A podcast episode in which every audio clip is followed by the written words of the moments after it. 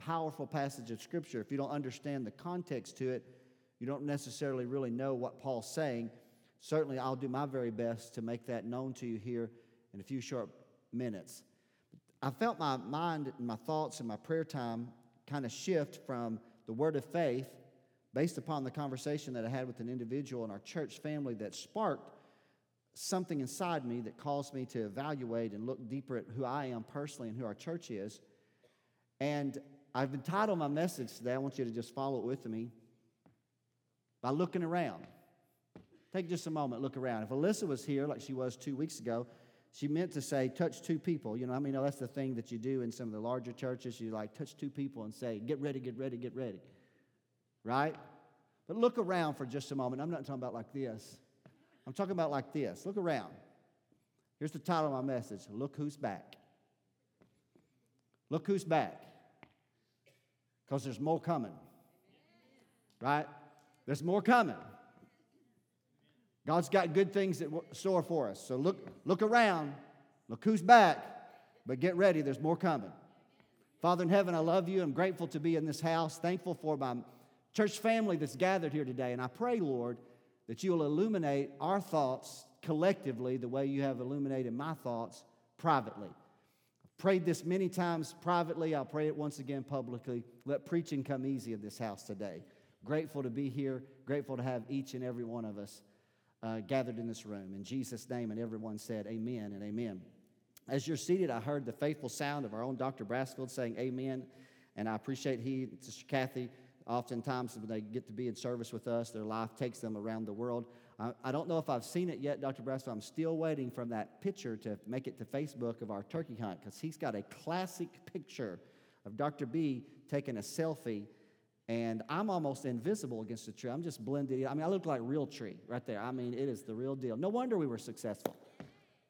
So, I'll tell you that story later at a different time. But today I want to take a moment real quickly as we're going to jump into. Uh, my life evolves around the church. I'm just going to be honest. I've shared this with people many times. I don't have the gift of evangelism in the sense that it's not my greatest gifting. It should be in the heart of every person to willingly and openly share your faith. But I want to be honest with you. My greatest gifting is teaching and encouraging.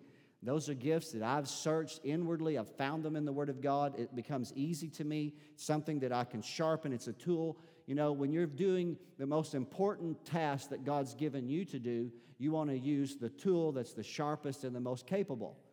And if that's a gift inside my life that, that I can affect more people positively, then I need to make sure that I'm using that for the glory of God. I can be honest, there are times I can be a little bit intimidated in what the culture of what we would say the world because I spend the overwhelming majority of my time in the sheepfold. I'm working with God's people. That's not a bad thing. I love God's people. I may be the only one in the room today, but I love God's people. I love the diversity. Diversity is an overused word in our culture today, but it's not a word that, that I'm afraid to use. I love the diversity of the body of Christ. I like the fact that we're not all the same.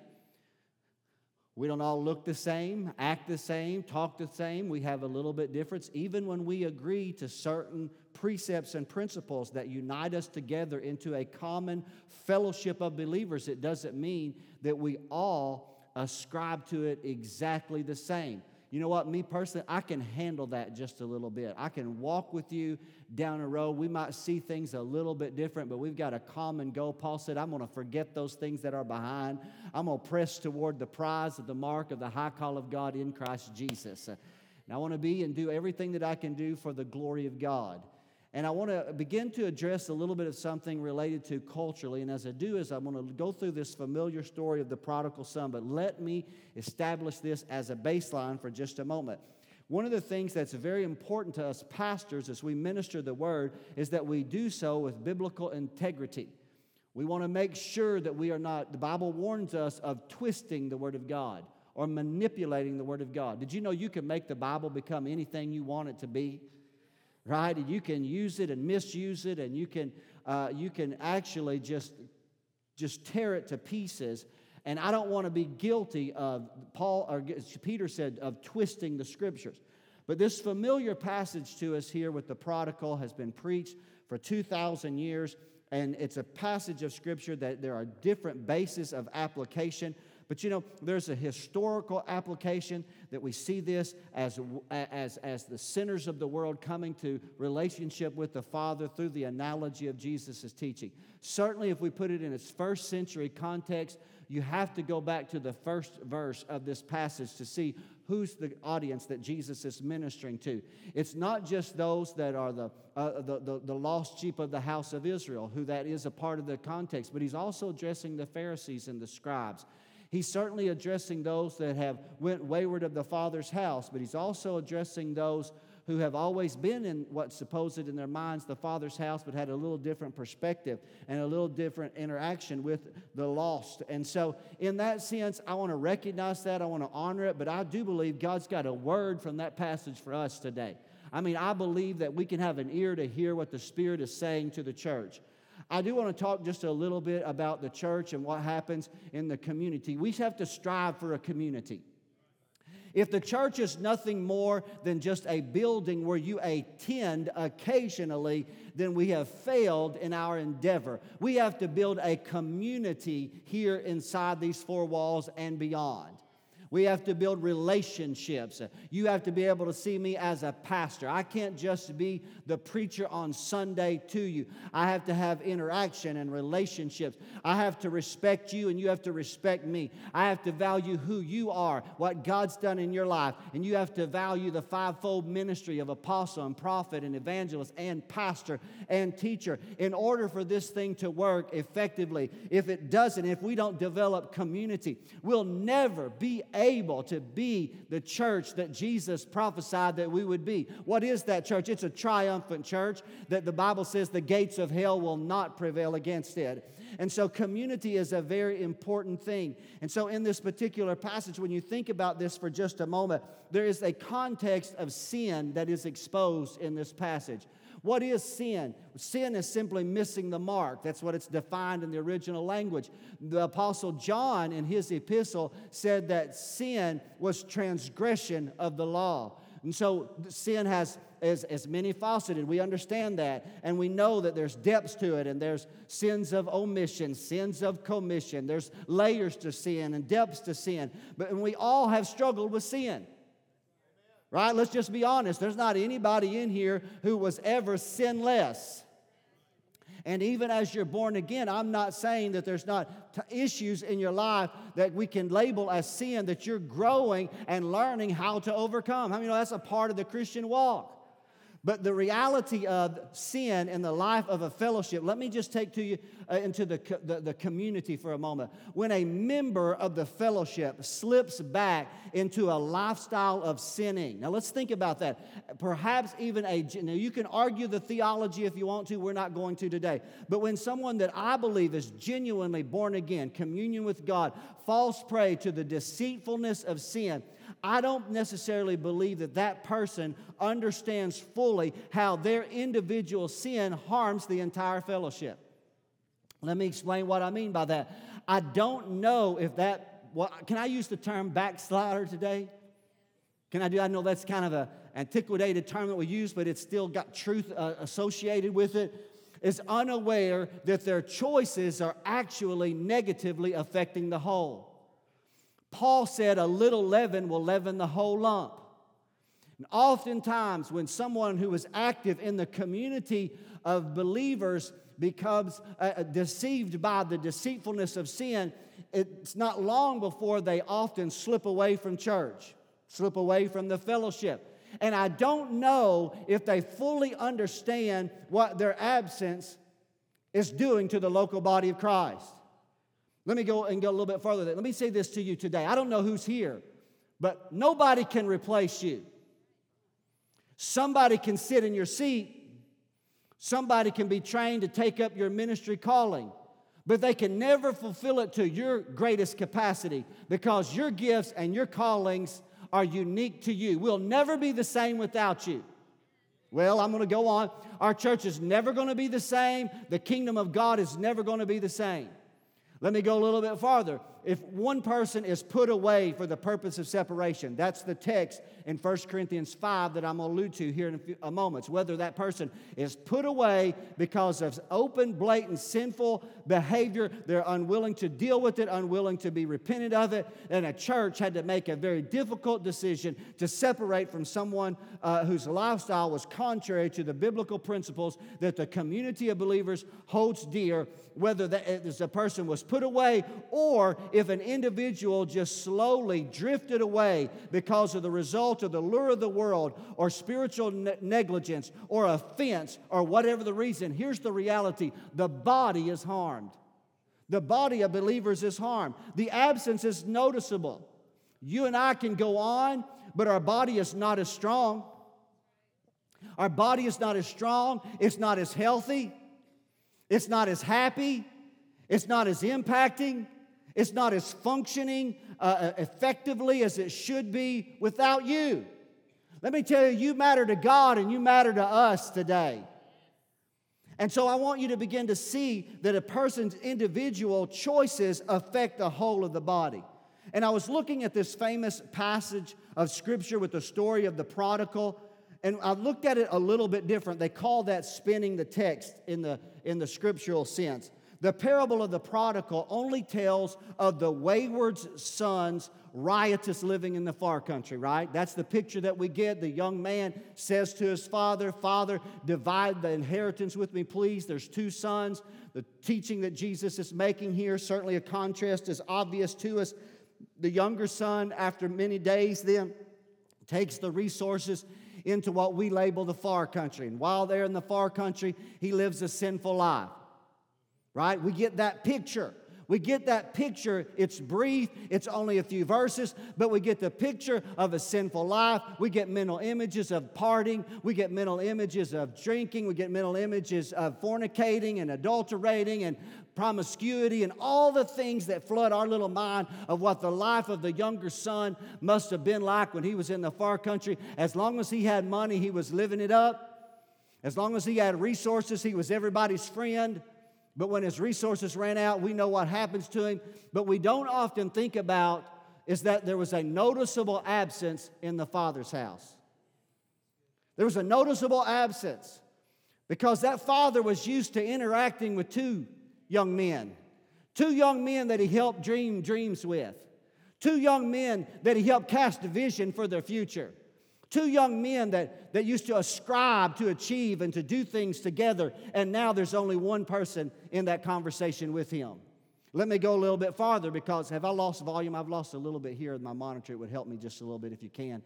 Let me go ahead a little bit farther than this. We don't really get that glimpse into the life, but think about this for a moment. The seat at the dinner table is now always empty. Conversations. I love conversations on the front porch. Do you? Me and Sherry got a front porch now. Hallelujah. Thank you, Jesus. And I enjoy sitting on the front porch and conversations.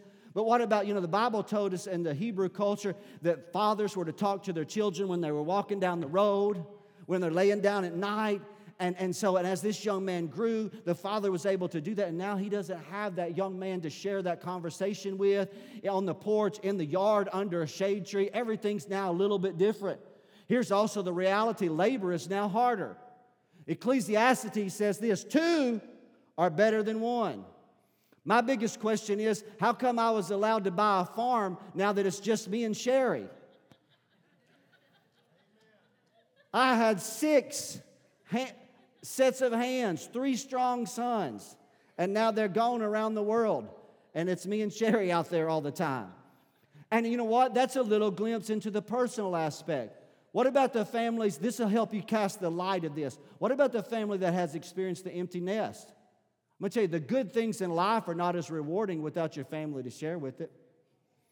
So the father has experienced trauma and loss. And here's the reality in the kingdom of God, in the church, it's the same. We can have new people come in, but we live every day with the sting of loss from the people that have left. Now, let me ask y'all something today. How come you're not responding better than what you're doing right now? Is there some, are you planning tonight? Are you planning tomorrow? God's got a word on time today, church family, because I want you to look around and I want you to say, Look who's back. because I'm telling you, more are coming. There are more prodigals out there that God's going to bring back to us. I believe that with all of my heart. But we've got to shift some things in our heart and mind to create a culture and an environment for them to want to come back to the house of God, come back to the family of God. So we only get a glimpse into the home. The only glimpse that we get is as the prodigal returned was that the, the, scripture says when he was a great way off, his father saw him. So that indicates to us that the father often looked gazingly out over the horizon, hoping that one day he would see the silhouette of a lone figure returning from the far, from the far country to the father's house. And so I began to think about that, and I began to put that in the context of the sheepfold today. Let me ask you a few things. Are some of the observations I've made. What makes people leave? I love the church. I don't want to leave. But what makes people leave? What makes people that we know, you know, that we're just on fire, that we're faithful and that we're vibrant, and that they were on the platform or they were driving the van or they were serving in ministry. They were the greeter, Jason, the foyer with a smile and warmth and love. And over a period of time, it might be weeks, it might be months, it uh, could even be years, we look around and we go, Where are they today? What makes people leave? In the parable, it's obvious it was the lure of the world that captivated the young man's affection, correct? How many of you know that lure is still present today? How many know it's still there today? The lust of the eye, the lust of the flesh, the pride of life, that's not going to change. As long as we're in the world, there's going to be appeal to the carnal side of us, isn't it? And we've got to learn to guard ourselves from it. But that's not the only uh, thing that causes people to leave the fellowship. For others in the church, it's often a slow drift. Perhaps it's business. Perhaps they get used to, you know, well, I've got a lot going on, and, I, and, I, and, I, and they start missing Sunday services.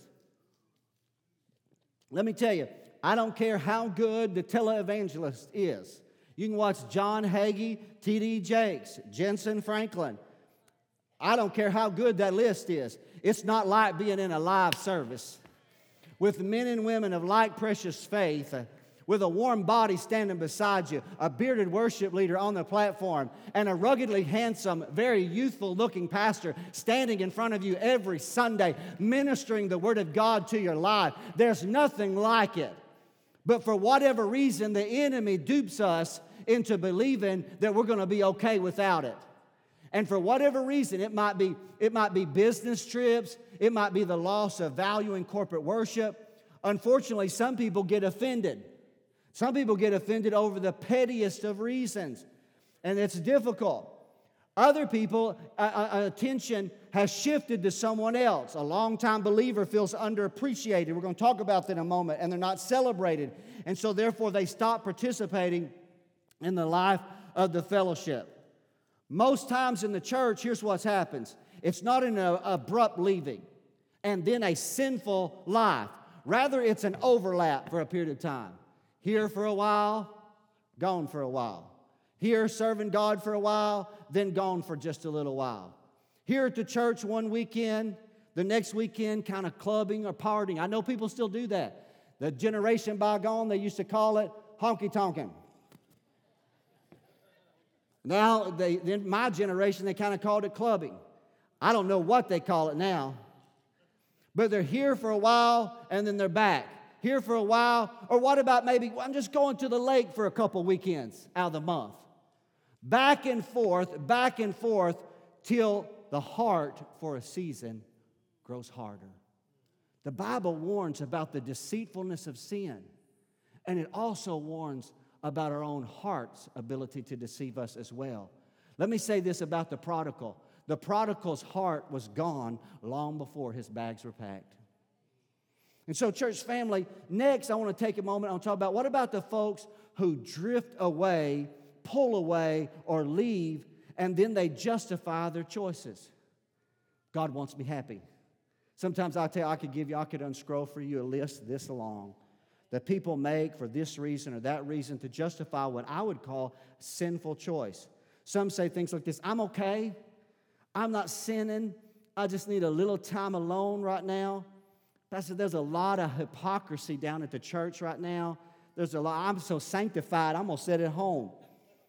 I'm so, I don't, you know, there's a lot, people are saying this and that, but, you know, I just don't want that to get in me. And I'm just, I'm not going to come in amongst those people because I, it grieves my spirit. Don't give me all that spiritual. I don't want to hear that. You are justifying your action that can be just as bad as somebody else's reason. I don't want to, but don't get me off on that today, or I'll really get stirred up here today. Some folks got this mindset says, I'll just worship God at home. And I want to say that you can, and you should. On Sunday mornings, yes. At six o'clock when you get up, and at seven o'clock when you're starting breakfast, and at eight o'clock when you're getting dressed, and at nine o'clock you ought to be dancing and worshiping God, so that when you get here by 9:30, you're fired up for God, ready to worship in the presence of a living God. Yes, I agree. Worship God at home. Here's the biggest one that people use as an excuse for their lack of involvement in the community of the church. God loves me whether I go to church or not. And I still love God. That's all good. I'm, I'm with you there. But it still doesn't take away from the fact that the body suffers when you're not here. Can I say that again? The body suffers. We'll never be as strong as we could be without you. Did y'all hear that today? We'll never be as effective, we'll never be as dynamic, we'll never be as evangelistic as we should be if you're not here doing your part for the glory of God. So here's my question. So the prodigal story is extreme, absolutely. He wasted his heritage. We read it. He wasted his inheritance on riotous living, harlotry, partying, drinking, promiscuity, whatever, a little drug action, a little gambling, on and on. You get the picture. And many do still fall prey to those same temptations. But as I said, but not all. Others, it's just a slowly backing away and pulling away. But what I want to do is I want to flip that today. I want to say, well, what can make people want to come back? Because I want to see them come back tattered, torn, broken, hurting, wounded. I don't care how they get back. I want to see them come back. I want to see them come back because there's more in the Father's house than you can ever have in the far country. What can make people want to come back? The text revealed that there was a famine in the land. The famine exposed the true nature of the prodigal. What do you mean by that? Let me tell you this it exposed the prodigal's true nature. Pastor, what do you mean? A sinner never gets enough sin.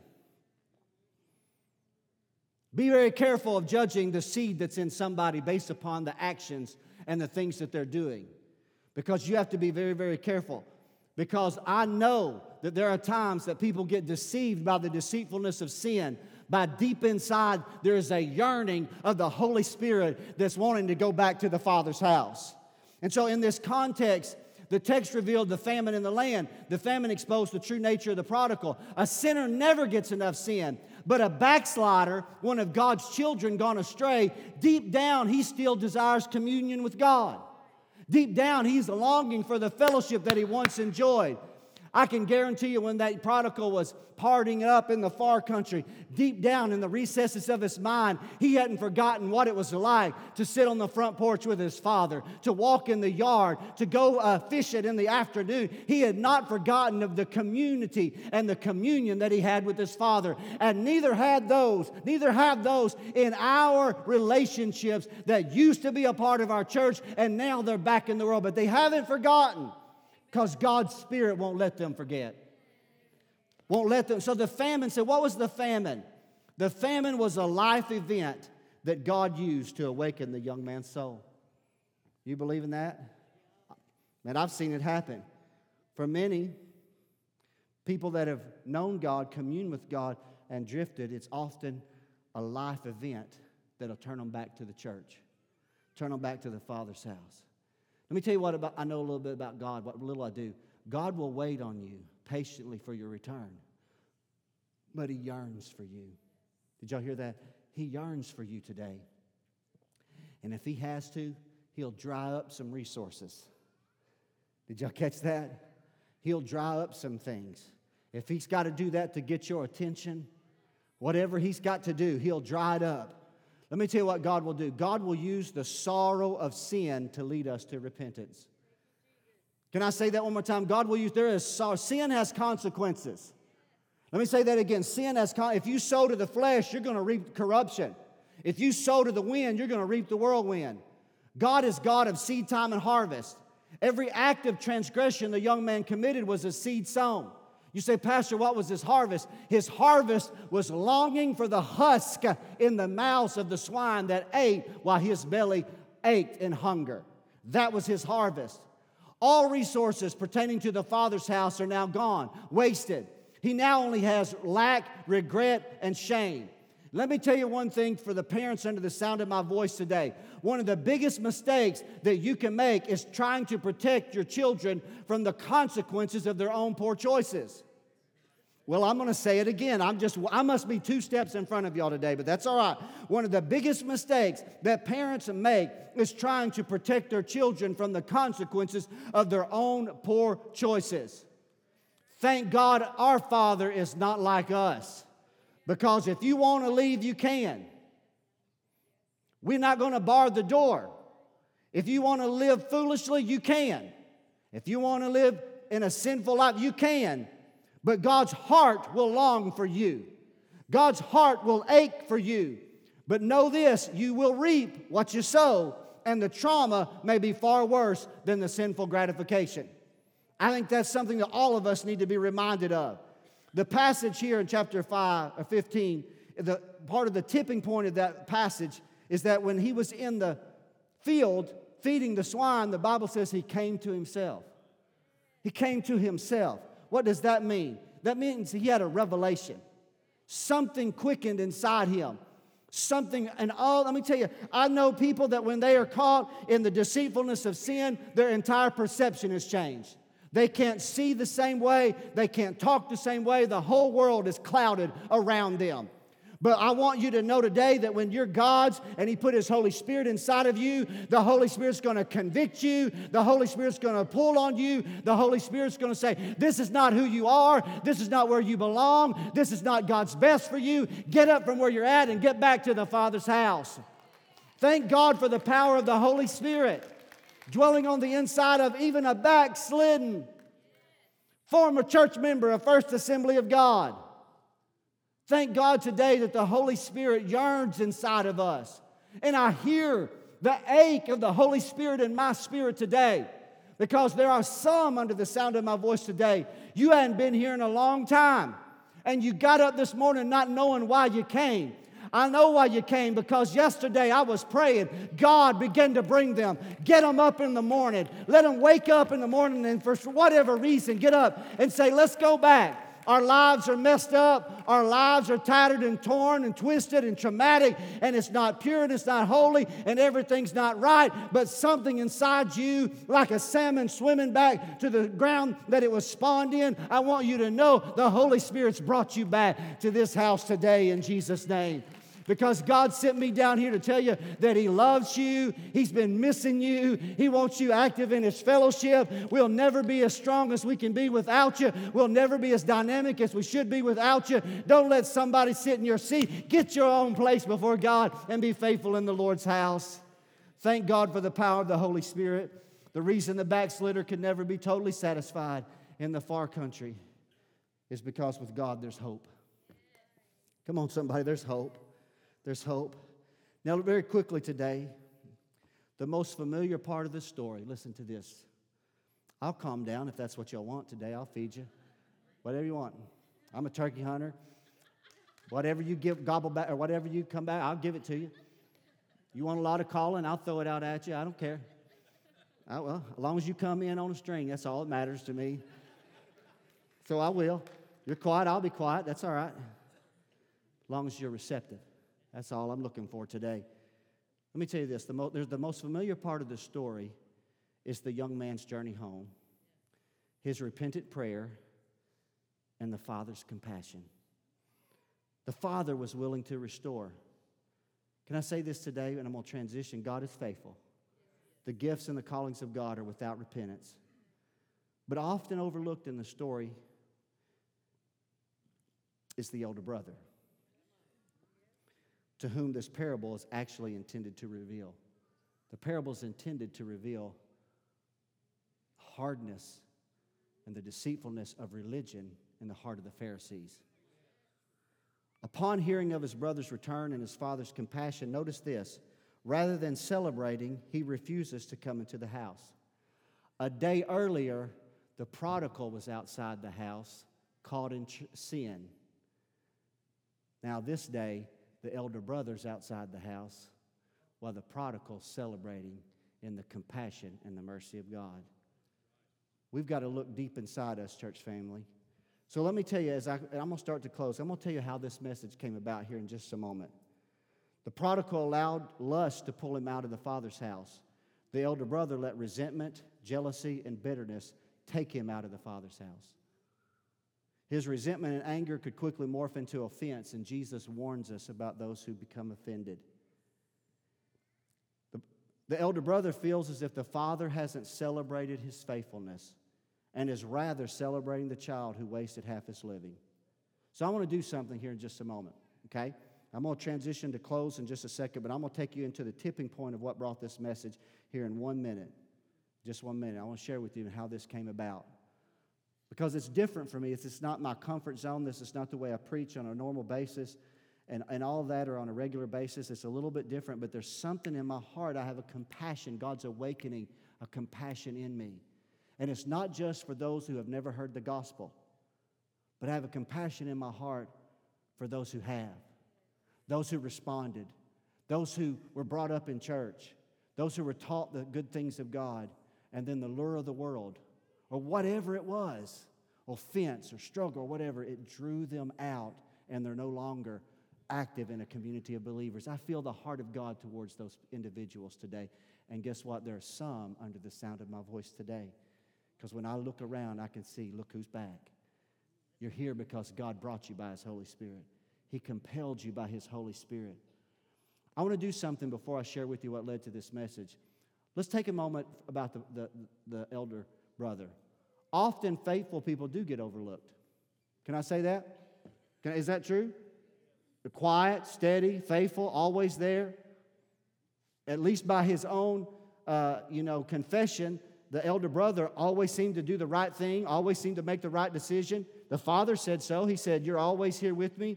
Many times our energies are spent searching for, grieving for, or celebrating the wayward. But the father said, Son, you're always with me, and all that I have is thine. So if you're that faithful person today, let me tell you, all that the kingdom has is yours. It is. God is so gracious.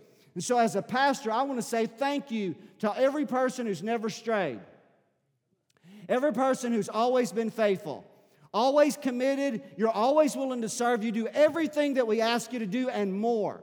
Every time the doors are open, you're there. Every time we need a cleanup crew, you're there. Every time we have a ministry need that someone else is unwilling to fulfill, you step up, you're, you're there. And you often, because we count on you so much, we fail to appreciate you, we fail to honor you. And today, I don't want to be that pastor. I want to say, God bless all the faithful men and women of First Assembly of God. Thank you. I love you. I'm so glad to be a part of your life. I'm glad you're a part of my life. You sharpen me, and I sharpen you every time we come together. But I want to say this guard your heart, awaken your compassion, because guess who's coming back? Guess who's coming back? Broken, tattered, torn, lost, lonely, hurting, ashamed, embarrassed, addicted, tangled, and at times deranged. But they're coming back. The Spirit of God is compelling them. Let's go back to the Father's house. And when they get here, they're not going to look like when they left. When they look, when they left, they were still fresh from new encounters with God and being discipled. But I'm telling you, the world will tear you up and spit you out. And you'll come back. And the reality is, they will come back with shame. And here's what I wrote, and I want to say this to you, and I'm going to share with you how this message was dictated.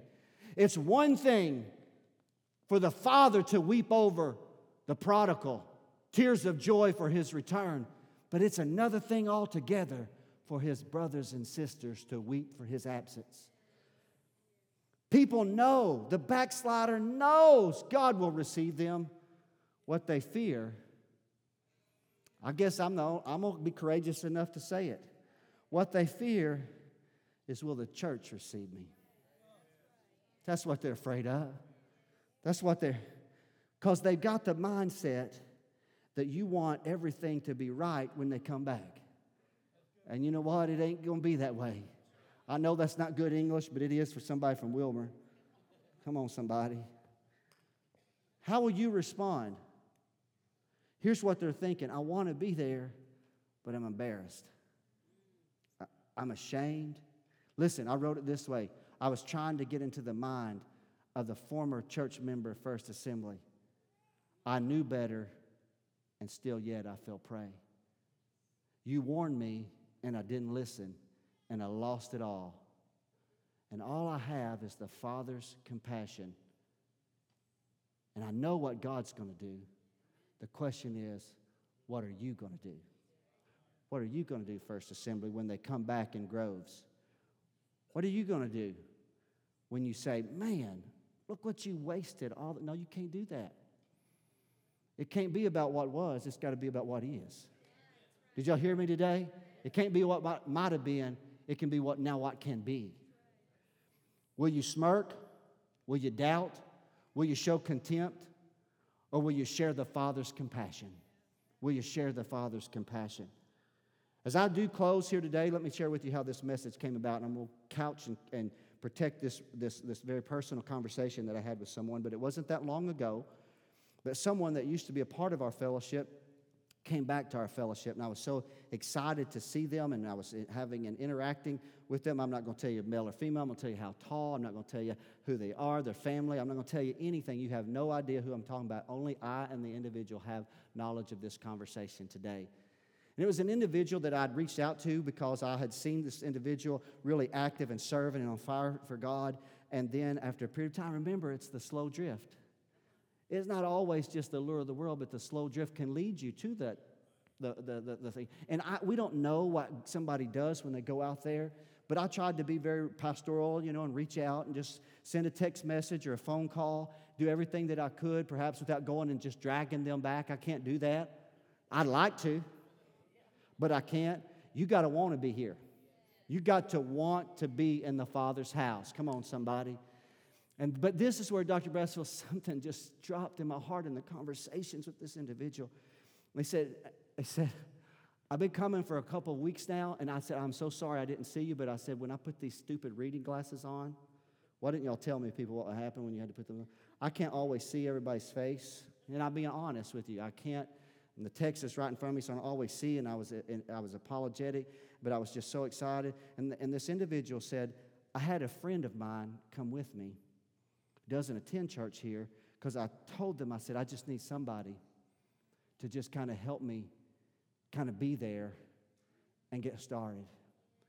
And then my heart, I said, I'm so s- sad that somebody felt like they had to bring somebody with them to come back in here and not feel shame and not be embarrassed and not feel like they were alone in a public place.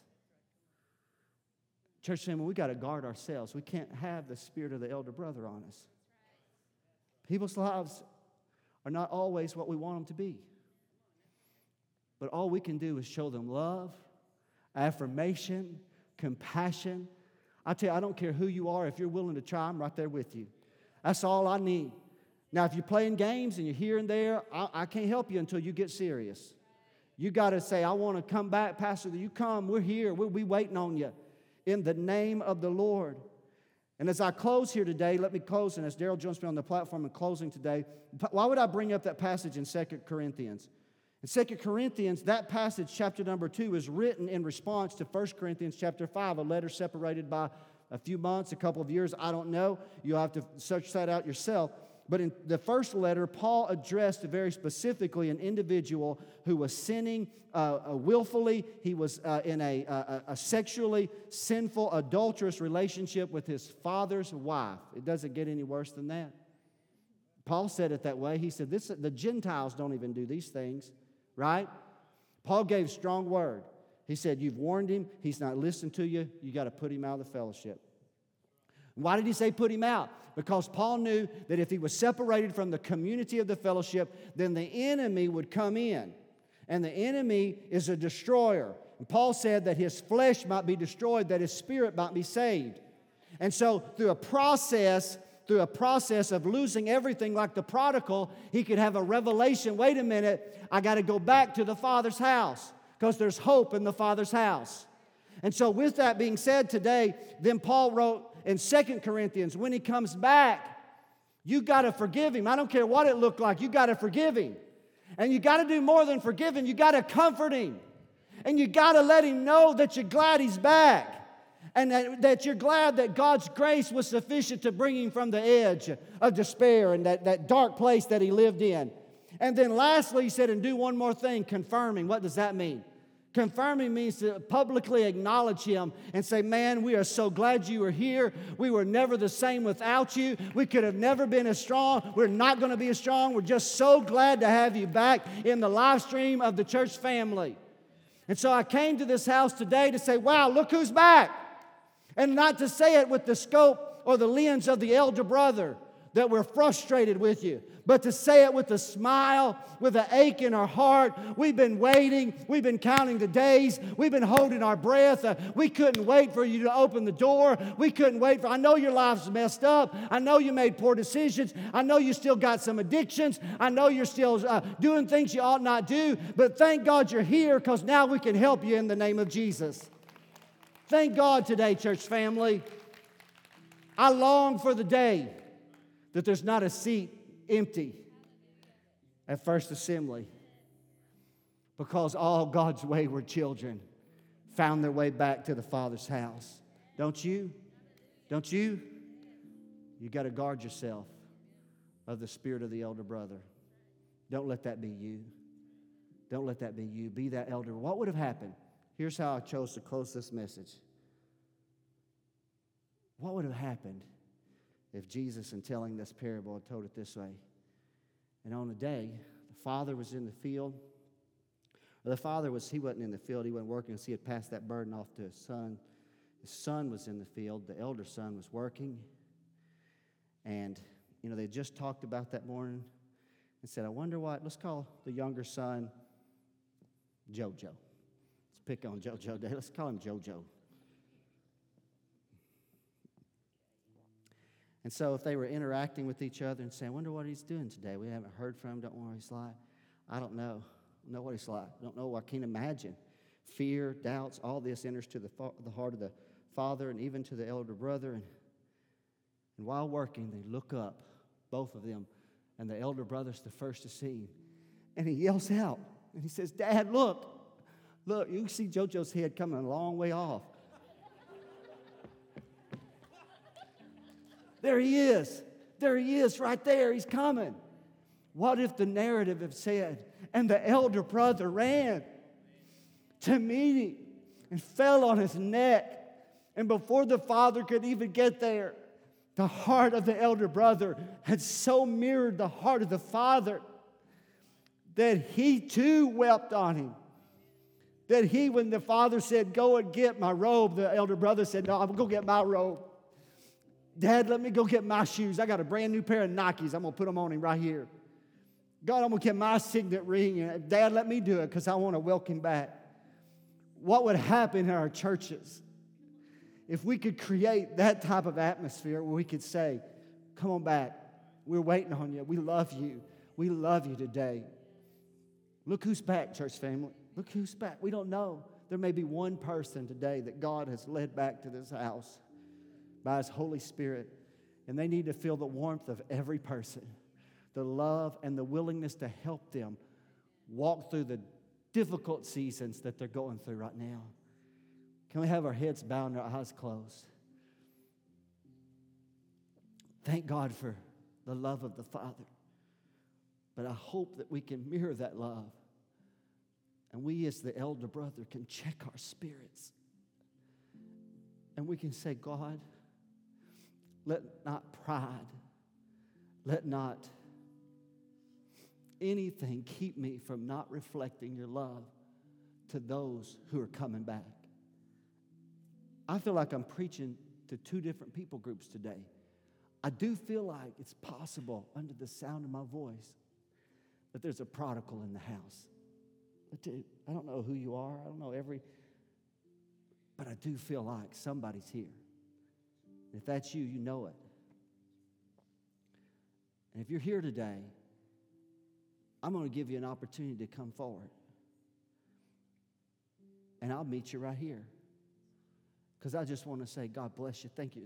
If you're here today and you say, Pastor, it takes a lot of courage.